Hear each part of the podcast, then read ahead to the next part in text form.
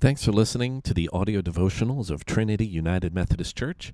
Normally we do a devotional, but for the next two weeks, I will be sharing with you some poems that I've written specifically for around Christmas and winter time.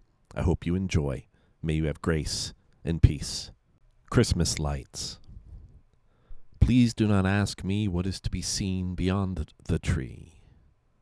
I stand watching you look, never really asking, simply being.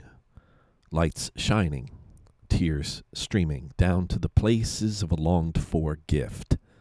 The moment of now, present.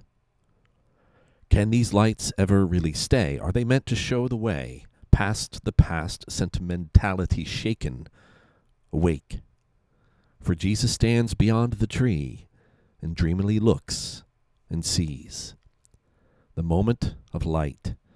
Recognition past any ambition is the longed for hope. Streets attempt in their folly to gird the grid. These lights are minuscule and hidden. There is a space of light between the light we see.